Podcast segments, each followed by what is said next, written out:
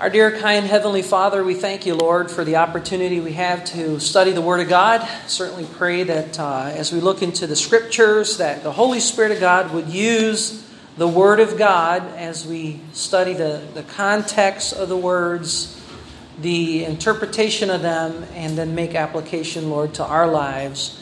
We pray that you'd be glorified in our midst, Lord. We love you and ask that you cleanse us, Lord.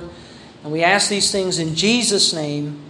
Amen and amen. All right, so uh, um, bago natin tingnan yung study notes natin, tingnan natin yung outline ng aklat ng Leviticus. We're going to look at the outline of the book of Leviticus. And uh, we have here ang pangalan ng aklat ay Leviticus dahil ito ay patungkol sa mga Levites. At ang special sa mga Levites, sila ay mga pare. So sa mga tribo ng ni Jacob at ng buong bayang Israel, 12 yung mga tribo nila. Yung isang tribo ay inatasan ng Diyos na maging mga pare sa pagsamba nila sa Kanya, kay Jehovah, uh, uh, sa tabernacle. Tapos nung nataguyod na yung templo, wala na yung tabernacle. So, tapos, nung uh, dumating si Jesus Christ, namatay, nilibing at muling nabuhay, nag-start siya ng churches, ng mga church. So, hindi ho tayo sasamba sa templo, hindi tayo sumasamba sa tabernacle, at halos lahat ng mga ceremonies at ritual ay hindi naman talaga diretso uh, na apply sa atin bilang Kristiyano. Pero mahalaga ang mga lessons na ito dahil tinuturo ng Old Testament ang, ang patungkol sa Panginoong Heso Kristo. At marami pa tayong mga principles, mga biblical Christian principles na makukuha sa Book of Leviticus tulad ng uh, kung paano magsilbi sa Panginoon, kung paano iwasan ang kasalanan, kung paano uh, maki, makisama sa Diyos, and so on and so forth. Paano sambahan ng Diyos, uh, at lahat, and everything, and so much more na hindi natin kayang uh, pag-aralan ng Book of Leviticus sa isang oras, sa isang linggo, kung tutuusin. Alright? Uh, ganun din ang buong aklat ng Bible. Alright, so anyway, so sa Book of Leviticus, meron tayong 27 chapters. At para maunawaan natin ang laman ng Leviticus, uh, tutulungan tayo ng outline at ilalagay natin sa dalawang bahagi ang Book of Leviticus. Yung unang bahagi, part 1, magmula chapter 1 hanggang chapter 17. Yung part 2, magmula 18 hanggang 27. Yung unang bahagi ng aklat ng Leviticus ay patungkol sa the way to God. Paano pumasok sa paraan sa uh, sa presensya ng Diyos. Uh, tapos, yung susunod na bahagi ay the walk with God. Paano lumakad sa harapan ng Diyos at magsilbi sa Kanya. So, ganun talaga ang buhay ng kaligtasan. Maligtas ka muna, tapos maglingkod. So, if you are truly a believer, a Christian, ang dapat gawin ng bawat Kristiyano ay maglingkod sa Panginoon. So, kung hindi ka pa Kristiyano, kailangan maging Kristiyano ka. Sumampalataya sa Panginoong Yeso Kristo bilang iyong tagapagligtas. Tapos kapag believer ka na, maglingkod ka sa Panginoon. Walk with Him. Alright? So, 17 chapters ito. Oh. Tapos ang bahagi nito, apat sa part 1. Magmula chapter 1 hanggang chapter 7, eto, dito na tayo, dito tayo nag-aaral ay yung mga rituals. Rituals. Kung Tagalog, W. Ritual. Kung English, rituals. So anyway, uh, so from chapters 1 to chapter 7 is rituals. Particular dito yung limang different kinds of sacrifices or offering. Magkaparehas lang yung sacrifice. Pag sinabing sacrifice, ibig sabihin offering. Pag sinabing offering, sacrifice.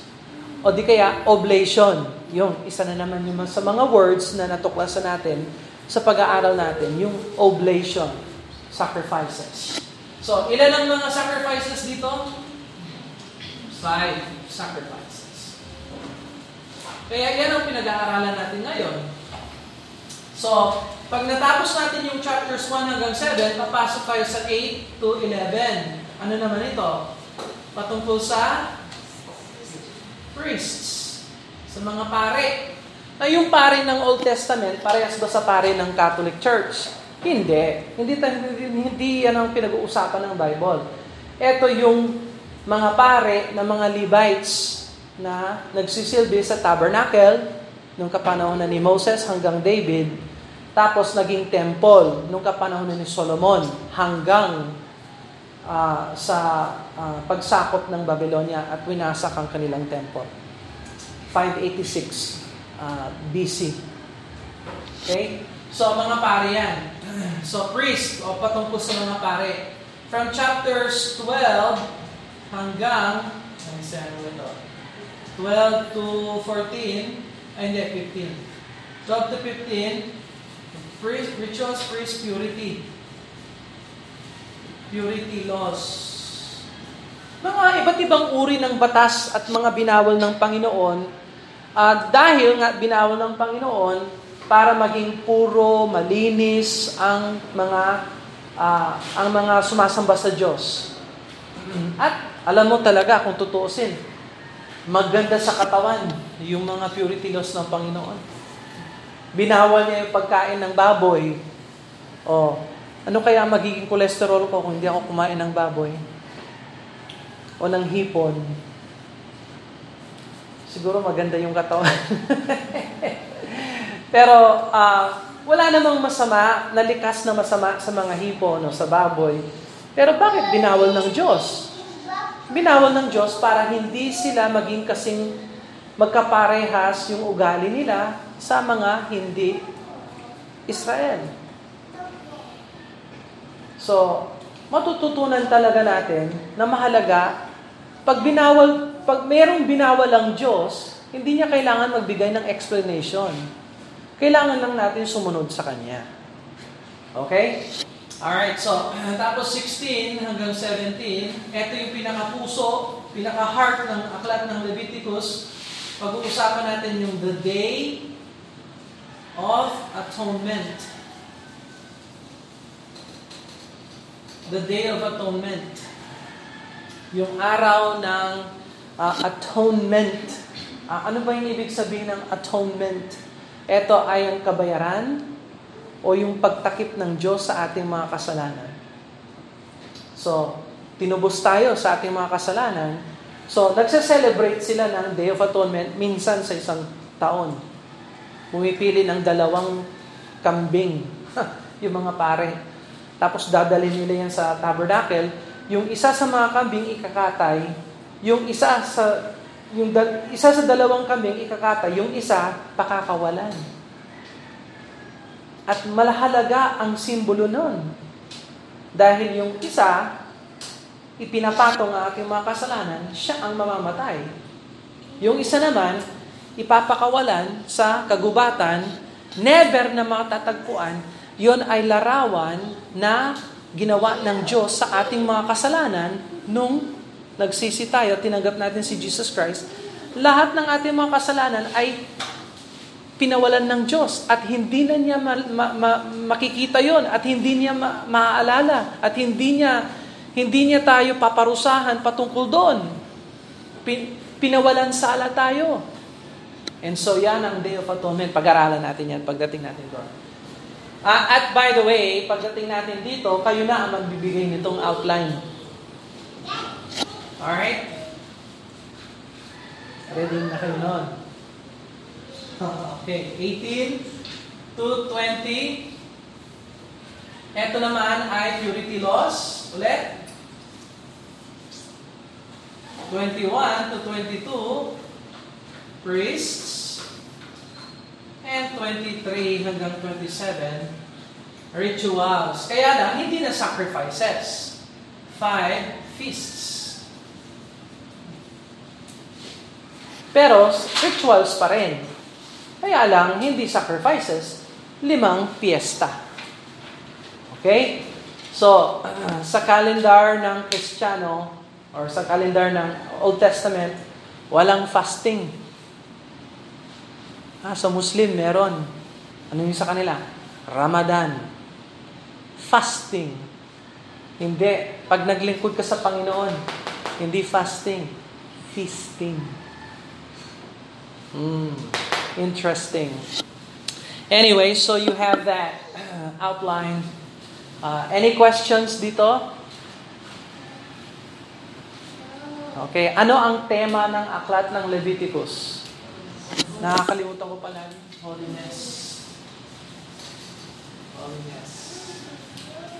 Holiness ng Panginoon. At ang kabanalan ng Diyos ay kamangha-mangha at napakaganda. Kaya lang pag inabuso, ito ay magiging sumpa. Katulad siya ng sinag ng araw. Napakaganda ng sinag ng araw, may vitamin D. Kaya lang pag nagbabad ka sa araw, skin cancer. Oh, ganon din ang kabanalan ng Diyos. Banal siya, kailangan meron tayong respeto sa Diyos kasi pag hindi natin respeto yung kanyang kabanalan, yan din ang magiging sanhi ng sumpa at lagot tayo sa Diyos. Alright.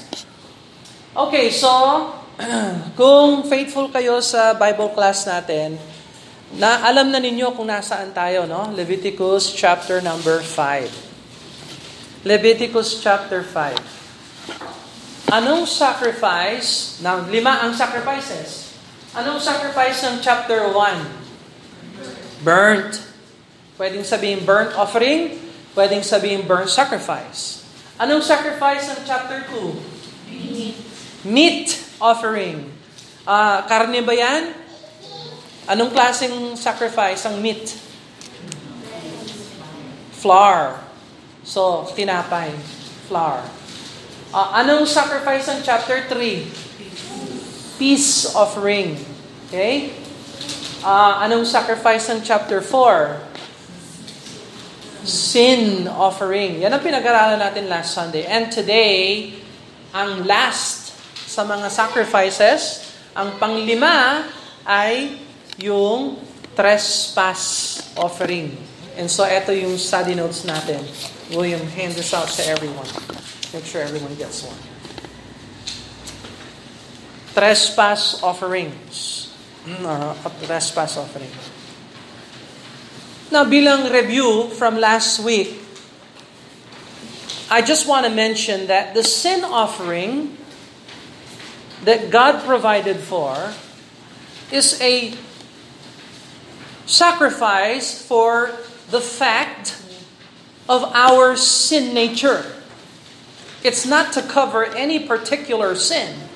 It's to cover sin in general. So baga, yung sin offering na pinag-usapan natin last week, ito ay dulot ng tayo ay likas na makaslanang tao. Hindi niya tinatakpan ng particular sins, plural. Ang coverage niya, sin, nature, in general. Pero, pagdating sa chapter 5, meron palang mga sacrifices na talagang nakatutok para sa particular na gawa ng kasalanan.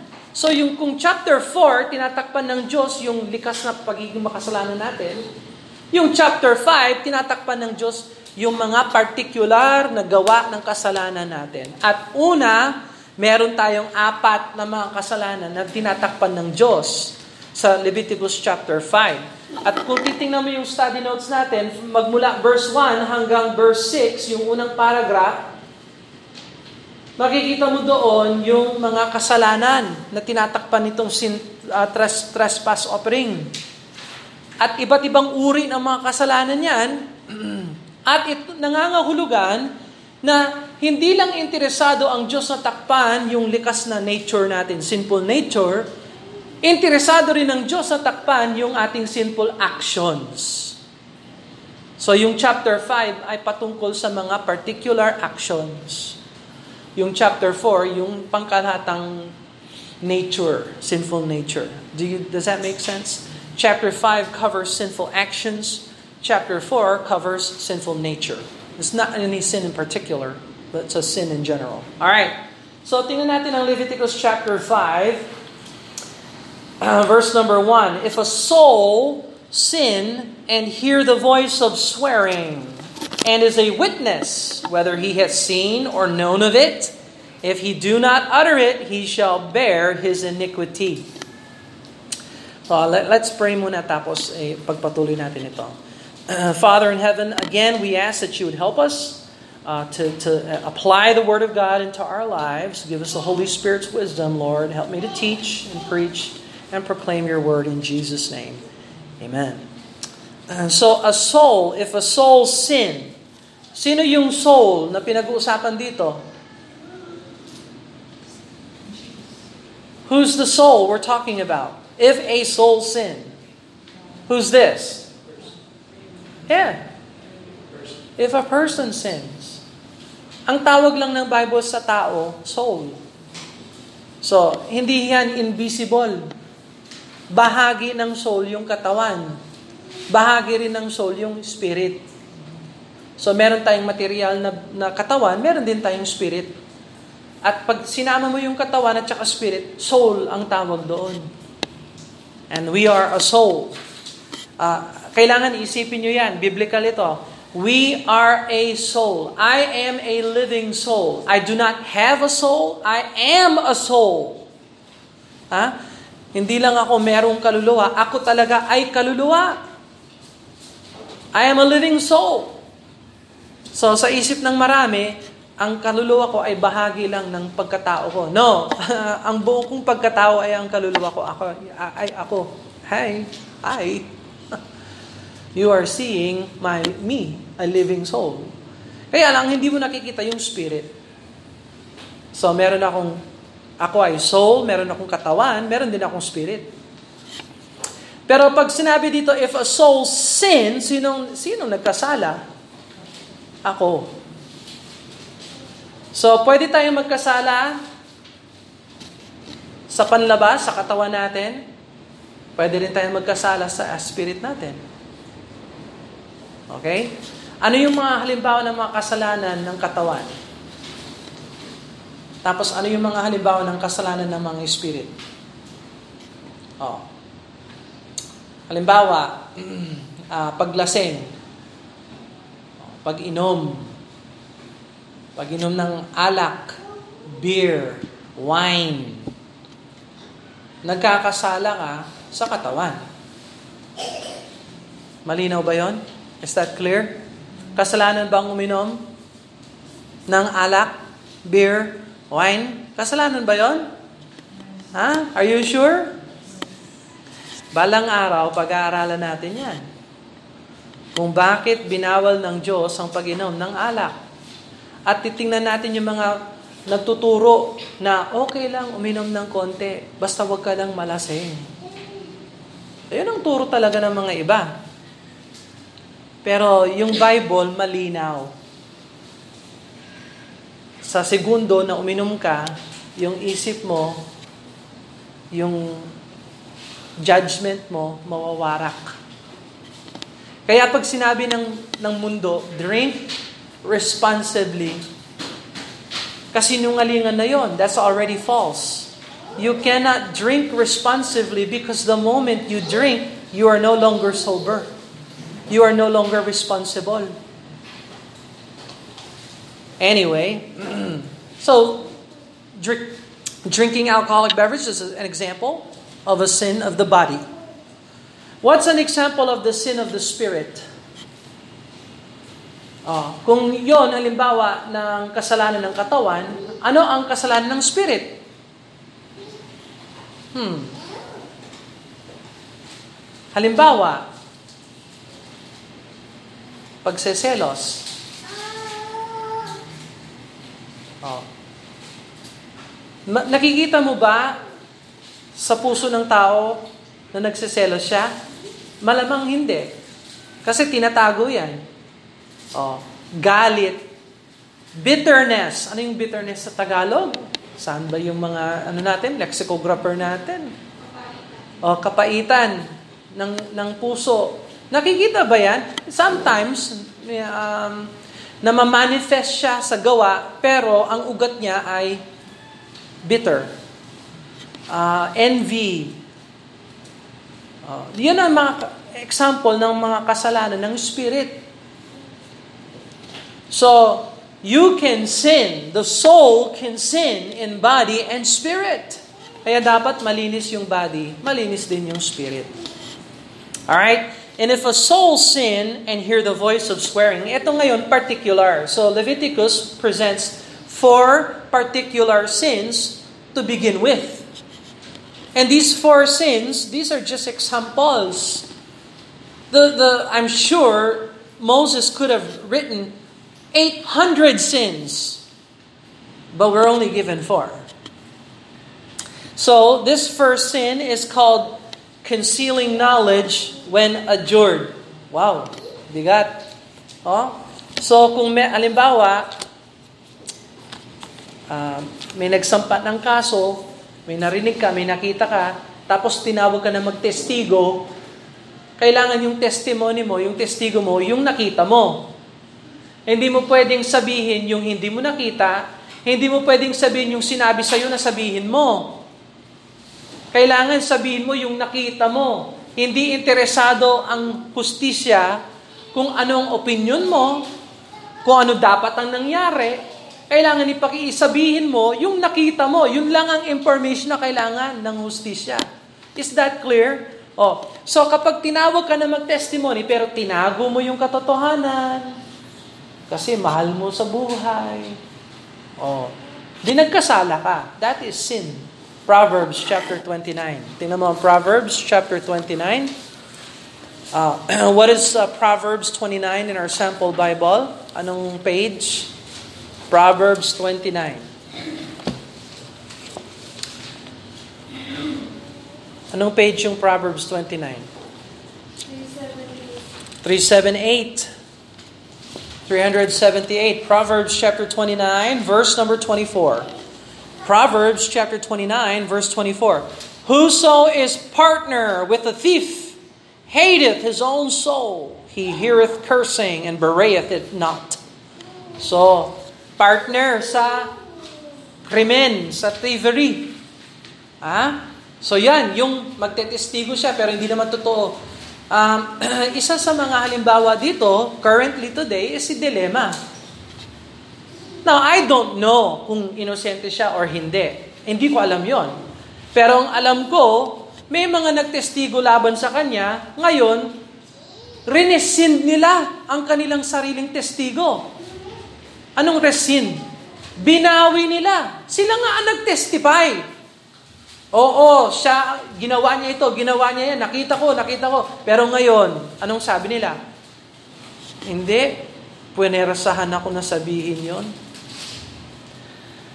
Again, hindi ko alam, wala akong, pa, I'm sorry, wala akong pakialam if she is innocent or not. I hope she is But if she is not, then she needs to pay for her sin, for her crime. Pero yung nagtestigo sa kanya, laban sa kanya, ngayon binabawi na yung testigo, nakalimang taon yan sa presinto. Dahil sa maling testigo mo. That is sin. Oh, so meron tayong example ngayon for that. Uh, ano pa? Verse number 2. Or if a soul touch an unclean thing, whether it be a carcass of an unclean beast, a carcass of an unclean cattle, the carcass of unclean creeping things, and if it be hidden from him, he shall also be unclean and guilty, or if, he touch the uncleanness of man, whosoever uncleanness it may be that a man shall be defiled withal, it be hid from him, whether he knoweth of it, he shall be guilty. So whether alam niya o hindi, Pag siya ay humawak ng isang bagay na hindi malinis, siya rin ay marumi. Whether alam niya o hindi. Kaya, yung batas natin ngayon, nakasalala sa batas ni Moises. Do you see that? Modern law is based on biblical law. Because whether you know it or not, it doesn't matter. It doesn't exonerate you if you know something or don't know something, if it's breaking the law, it's still breaking the law, whether you are aware or ignorant. There's where you get it from. Leviticus chapter 5, verses 2 and 3. Kaya nga, pag pinara ka ng ano, pulis, hindi mo pwedeng sabihin, eh kasi hindi ko kasi nakita yung napakalaking sign na yan. Ay, pag pinara ka ng ano, MMDA? Sir, nakita mo itong no U-turn? Kalaki-laki? Hindi kasi ako marunong magbasa. Ba't ka nag-drive? hindi. Hindi mo pwedeng sabihin, hindi ko nakita yung sinyales. Sorry. O, maaari talagang hindi mo nakita yung sinyales, pero yung, yung kamangmangan mo sa batas ay hindi dahilan kung bakit hindi pwedeng itaguyod yung batas. Eto yun, dito nang galing yun. Kaya nung tinatakbo, ini, eh, uh, nag-apply ako ng citizenship ng Pilipinas, sinabihan ko yung abogado ko, alam mo kung bakit lahat ng tuldok dapat nandyan, lahat ng, lahat ng guhit dapat tama? Kasi nga, mali yung spelling ng nalinagay sa nanay ko. Imbis na Teresita Hardecker, linagay Teresita Harlacker. L. Imbis na D, ginawang L. Sabi ko sa abogado, alam naman natin, mistake lang yan. Burahin mo na lang yan tapos ilagay mo ng D. Sabi niya, hindi yo, kailangan ulitin mo yung papeles na yan. Sabi ko, alam mo kung bakit ganyang kakahigpit? Sabi niya, hindi. Kasi si Moses. sabi ng abogado, si Moses? Sabi ko, yes. Kasi sabi ng Diyos, huwag bawasan, huwag dagdagan. Kaya yung batas natin nakasalala yan dito sa Bible. Kaya sasabihin ko talaga sa inyo mga kabataan, kids, ang ang pumorma sa lipunan natin ay ang Bible. At kapag hindi nyo alam ang Bible, hindi magiging maayos ang lipunan. Never. Po, pinakabatas natin, nakasalala yan sa Bible. Alright. So, anyway, uh, so pag hindi alam ng tao, nakahawak pala siya ng unclean thing or ng uncleanness of a man, um, siya ay guilty. So yan, pangalawang kasalanan yan. Pangatlong kasalanan, verse number 4. Or if a soul swear, pronouncing with his lips to do evil or to do good, whatsoever be that a man shall pronounce with an oath, and it be hid from him when he knoweth it, he shall be guilty of one of these. Yung swearing, yung nangangako ka. Nangangako ako, magmula ngayon, hindi na ako magkakasala magpakailanman. Nangangako ako. Ayan, swearing ang tawag doon. Ibig sabihin, nangako ka nang hindi mo kayang gawin. Tingnan mo ang Ecclesiastes chapter 5. Verse number 6. Ecclesiastes chapter 5, verse number 6. So, katabi lang ng Proverbs yung Ecclesiastes chapter 5, verse number 6. Anong page yung Ecclesiastes 5? Ecclesiastes chapter 5. 381. Okay, 381. Page 381. Ecclesiastes chapter 5, verse number 6. Suffer not thy mouth to cause thy flesh to sin. So pwede palang gamitin yung bunga nga ng bibig natin para magkasala tayo. Yes! Neither say thou before the angel that it was an error. Whoa, I didn't mean to say what I said. It was an error. Hmm. Where should God be angry at thy voice and destroy the works of thine hands? Kaya yan, susumpahin ka talaga ng Diyos. So, ano, ano ang makakatulong sa bibig natin? Huwag magsalita ng marahas o madalian. Pag-isipan muna. Pag meron kang gagawin, meron kang paplano, mas mainam yung huwag ka na muna magsalita, makinig lang muna, tapos pag-isipan, iplano, saka mo sabihin. Hindi yung, itong gagawin natin, Diretso, sige na, gawin natin yan. Tapos hindi, hindi naman gumana, palpak. Hmm. Violation yan. Kasalanan yan. Wisdom and watchfulness prevents wickedness. So, kailangan bantayan yung bibig natin. O, isa pa, verse, 4, uh, verse 14 at saka 19. Ito, mga kasalanan pa. Verse 14 and 19. And the Lord, balik tayo sa Leviticus chapter 5. Verse 14 at saka hanggang 19. And the Lord spake unto Moses, saying, If a soul commit a trespass and sin through ignorance in the holy things of the Lord. Oy, holy things of the Lord. Ano ang bahagi ng mga holy things of the Lord or in the Lord? Tithes and offerings? Hmm? Um, hindi pagsimba? Paggamit ng mga instrumento ng Panginoon sa mali? Pag-abuso? Ha? Pati rin yung pag, pag walang, ano yung, um, anong ibig sabihin sa Tagalog yung binabaliwala? Ayun, yun, yun, yun. Binabaliwala ang salita ng Diyos. These are holy things of God. Binabaliwala ang pagsamba sa Diyos. Binabaliwala ang mga pananalangin. Binabaliwala ang tithes and offerings. Binabaliwala ang uh, preacher, pastor. Binabaliwala ang church member. Pag binabaliwala mo ang mga bagay ng Panginoon, kasalanan yon. That is sin. Hmm? Alam mo, kaya alam ko ang mga tao hindi ligtas, binabaliwala nila ang mga bagay ng Panginoon. Do you think pag save ang tao, kailangan po siyang pilitin na mag-church? Ma- pwera lang na backslider siya. Ah, yung backslider, pwede yon. Ang ugali niya, parang hindi siya save. Pero save yon. Lagot siya sa Panginoon. Pero yung normal Christian, yung average normal Christian, hindi mo na siya pipilitin mag-church. Hindi mo na siya pipilitin magbasa ng Bible. Hindi mo siya pipilitin mag-pray. Mahilig yan mag-pray, mahilig mag-Bible yan. Kaya nakakaawa talaga ang ignorante sa salita ng Diyos.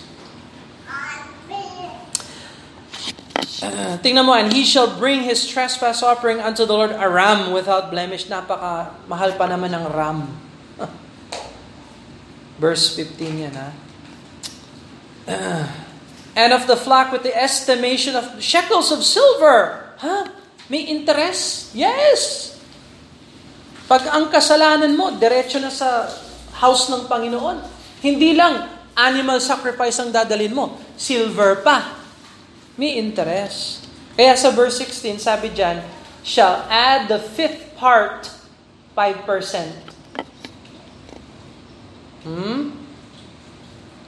So, ang Kristiyano, limbawa, nag-tithes and offering siya, hindi siya nag-tithe, hindi lang sapat yung mag-tithe siya.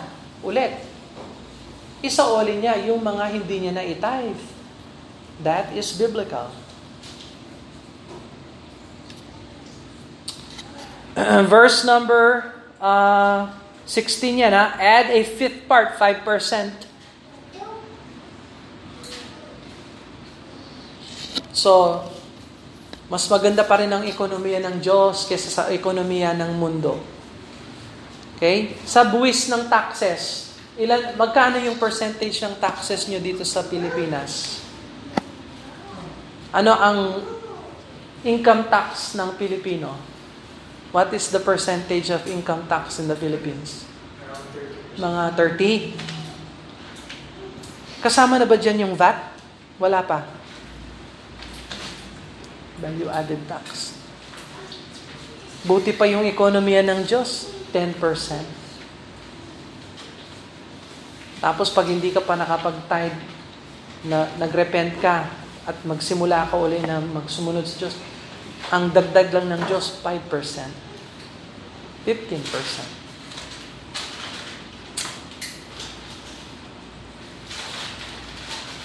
Thirty percent?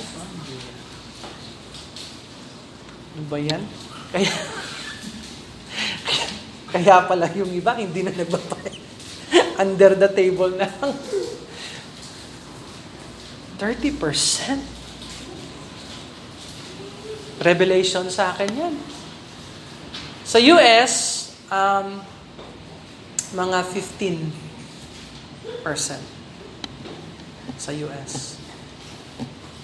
Depende rin sa bracket mo. Tapos marami pang giveaway. Anyway, so mas maganda pa rin ang ekonomiya ng Diyos, 10% lang.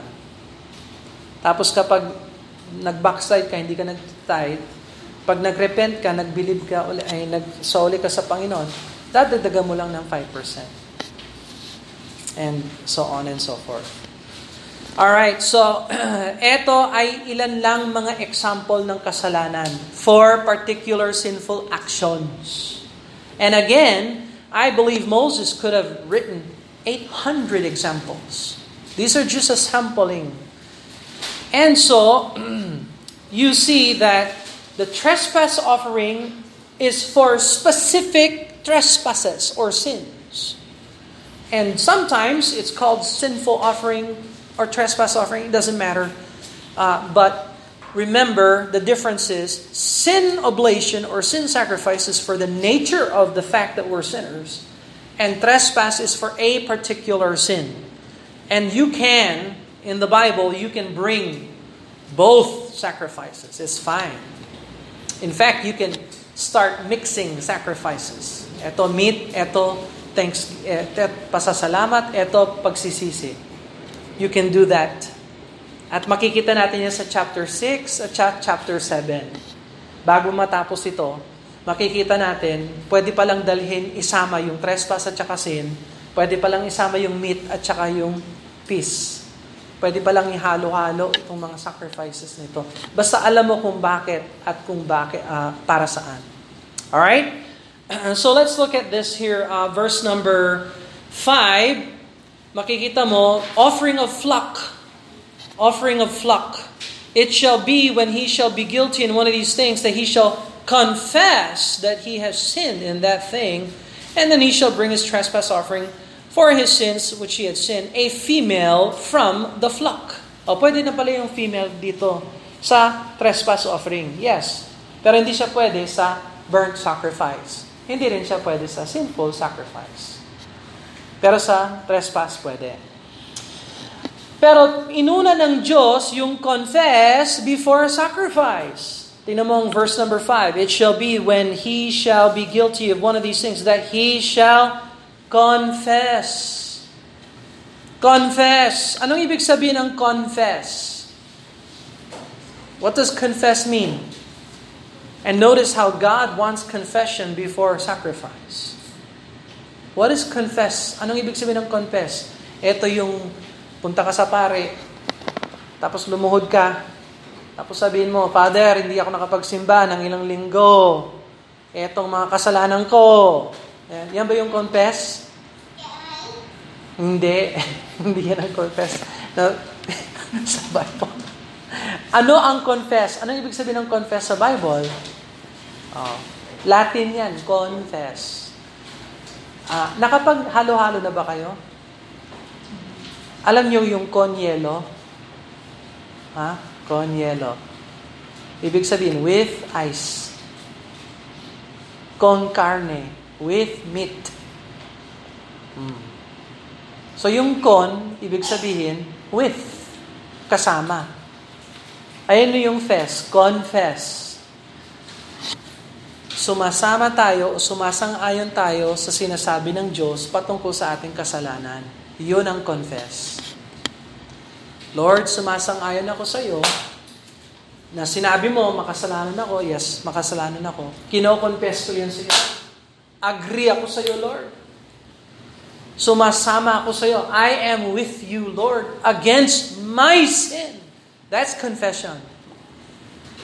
Confession is agreeing with God about your sin and you agreeing with God against your sin. Yan ang confession. Kaya hindi ho confession yung natuklasan, tapos umiiyak ka, Kasi natuklasan.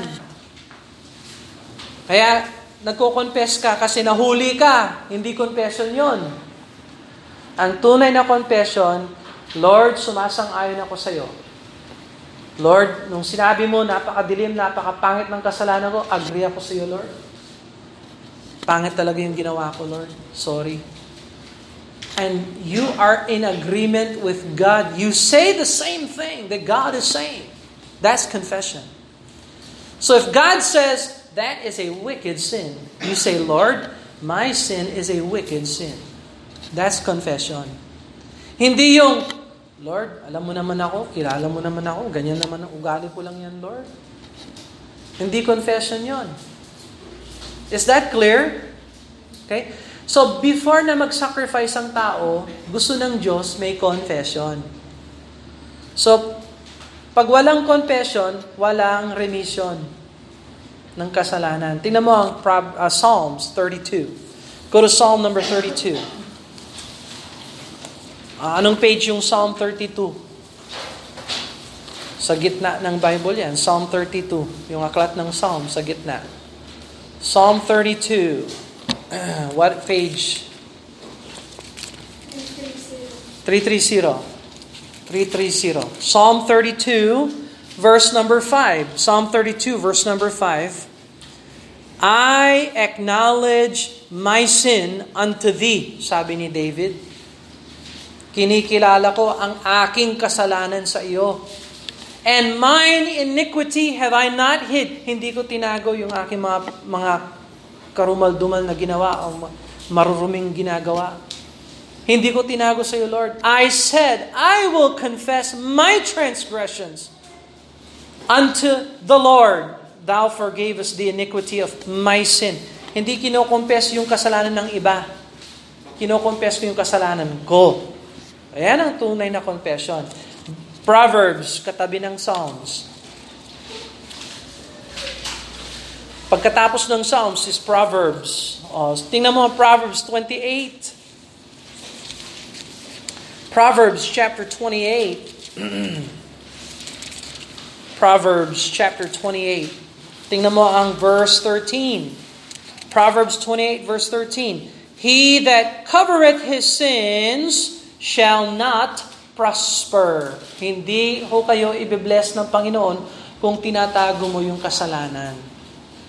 But whoso confesseth, agree with God and say the same thing, and forsaketh them, iwanan, shall have mercy. Nako, ang ganda ng Proverbs na yan. So, paano mo alam na ang tao ay nagsisi? Hindi niya binabalikan yung kamalian niya. So, lahat ng mga tumanggap kay Jesus Christ bilang tagapagligtas, kapag sumasamba ka pa kay Mary, Kapag nagpe-pray ka pa sa mga santo, kapag nagpapabless ka kay Papa Jesus, hindi naman siya Papa Jesus, walang Papa Jesus sa Bible, inimbento lang yan ng tao, gawain yun. Imagination niya. Kapag nagagawa mo pa yon, hindi ka saved. Hindi ka nag-confess, hindi ka nag-forsake. Saan ka nag-forsake? Saan mo iniwan yung mali? Pinapractice ko pa yan. O hindi, hindi ka pa nag-forsake. Wala ka pang mercy. Proverbs 28, verse 13. Malinaw? Is that clear? Okay. Nagtatagalog na ako para maging malinaw. I hope malinaw. Baka kailangan magbisaya. Daily maupay. Maupay nga. Ay, ano ba yan? Mag-Chinese na lang. Total, sila nang sasakop. Anyway, sa future. future pa yan. Yan yung kings of the east. Sasakop yan sa Israel balang araw. In the future. Pero wala na tayo. Ako, wala na ako dito sa mundo. Na-rapture na ako noon. Bahala kayo. Kung maiwan kayo sa rapture, sa inyo na yung piano, kakailanganin nyo yan. Kasi before na itatak kayo ng 666, ibenta nyo na yan para may pagkain kayo. anyway. So, kailangan ng confession and forsake. Forsake. Forsake. Eh, yun kasi ang ugali namin, ng, yun ang pamilya namin, yun ang tradisyon namin, ng pamilya namin. Forsake. Hmm. Alright, so there is the uh, uh, confession. So mahalaga yung confess before sacrifice. Hindi ho impress ang Diyos sa sacrifice na walang confession. Hindi impress ang Diyos yung confession na walang forsaking. So kailangan nandyan talaga. So do you believe the Bible? Are you a Bible believer? Do you believe the Bible? Hmm? Are you willing to forsake false teaching? Ha? Huh? O baka yung iba sa inyo, okay pa rin yung false teaching. No? False teaching ng evolution, na ang tao ay nanggaling sa unggoy.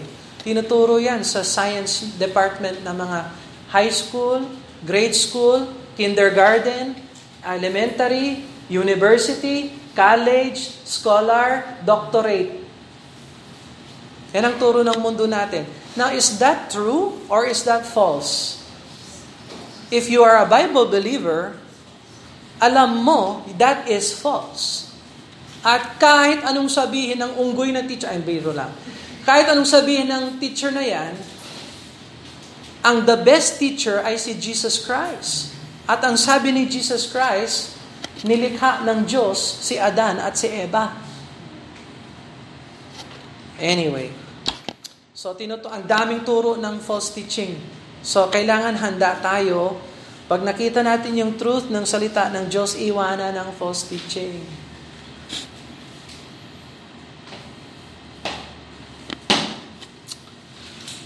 Hindi impress ang Diyos sa sacrifices na walang confession. God is not impressed with religious sacrifices without true confession and agreement with God You have to agree with the Lord. Uh, verse 7, offering of the fowls, yung mga ibon, para dun sa mga hindi kayang mag-offer ng flock, pwedeng mag-offer ng ibon. And verse 11, flour. Pwede para yung meat offering, yung flour. Verse 11, But if he not be able to bring two turtle doves or two young pigeons, he, sh- uh, he that sinned bring forth his own offering tenth part of the ephah of fine flour for a sin offering. Yun, pwede siya. I-substitute na lang yung harina. Pero walang oil. And so you see, God made provision for everyone, even the poor. That means God wants everyone to be saved. Walang excuses. Hindi ako pwede kasi ganito, ganyan. No. You can have your sin forgiven Uh, especially in our New Testament dispensation kasi hindi naman nakasalalay sa offering yung salvation natin. Nakasalalay sa grasya ng Diyos because of Jesus Christ. All right? So, any questions? Any questions at all? Malinaw ba itong Leviticus 5? O baka ano? Malayo, malabo. Is it clear? Are we getting somewhere? So, tapos na tayo sa five sacrifices. Pero meron pa tayong two chapters. Chapter 6, chapter 7. Dadagdagan ng Diyos yung mga situations, yung mga principles. Makikita natin, ilalabas uli ng Diyos yung sin, burnt sacrifice, meat offering. Ihahalo-halo niya top for different reasons and purposes. And we will look at that next week. Chapter 7, uh, 6 and 7. Tapos tapos na tayo sa unang bahagi. Pasok na tayo sa priests ng chapter 8 hanggang 11. And so on. Hanggang makomplete natin yung book of Leviticus. Final exam natin pagkatapos ng chapter 27. Ano kayo yung mga tanong doon? Kung ano yung mga pinag-aaralan natin ngayon. At magre-review naman tayo. Pero garantisado itong outline nandoon. At lahat ng papasa kayo, pag pumasa kayo, meron kayong Bible study tools na ibibigay ko sa inyo na makakatulong sa pag-aaral natin sa salita ng Diyos. All right? Let's pray. Father, we thank you, Lord, for the Word of God. We thank you, Lord, that if we confess our sins, you are faithful and just to forgive us our sins. And help us, Lord, to confess agreeing with you against ourselves. And be willing to forsake all to follow you. The true spirit of a disciple of Christ. Help us to inculcate that in our hearts and our spirit. Help us to not be impressed with the externals, but to be impressed by the confession of sin, the internal things, Lord and it will affect our outside. Lord, we pray. We ask that you bless us now in Jesus' name. Amen and amen.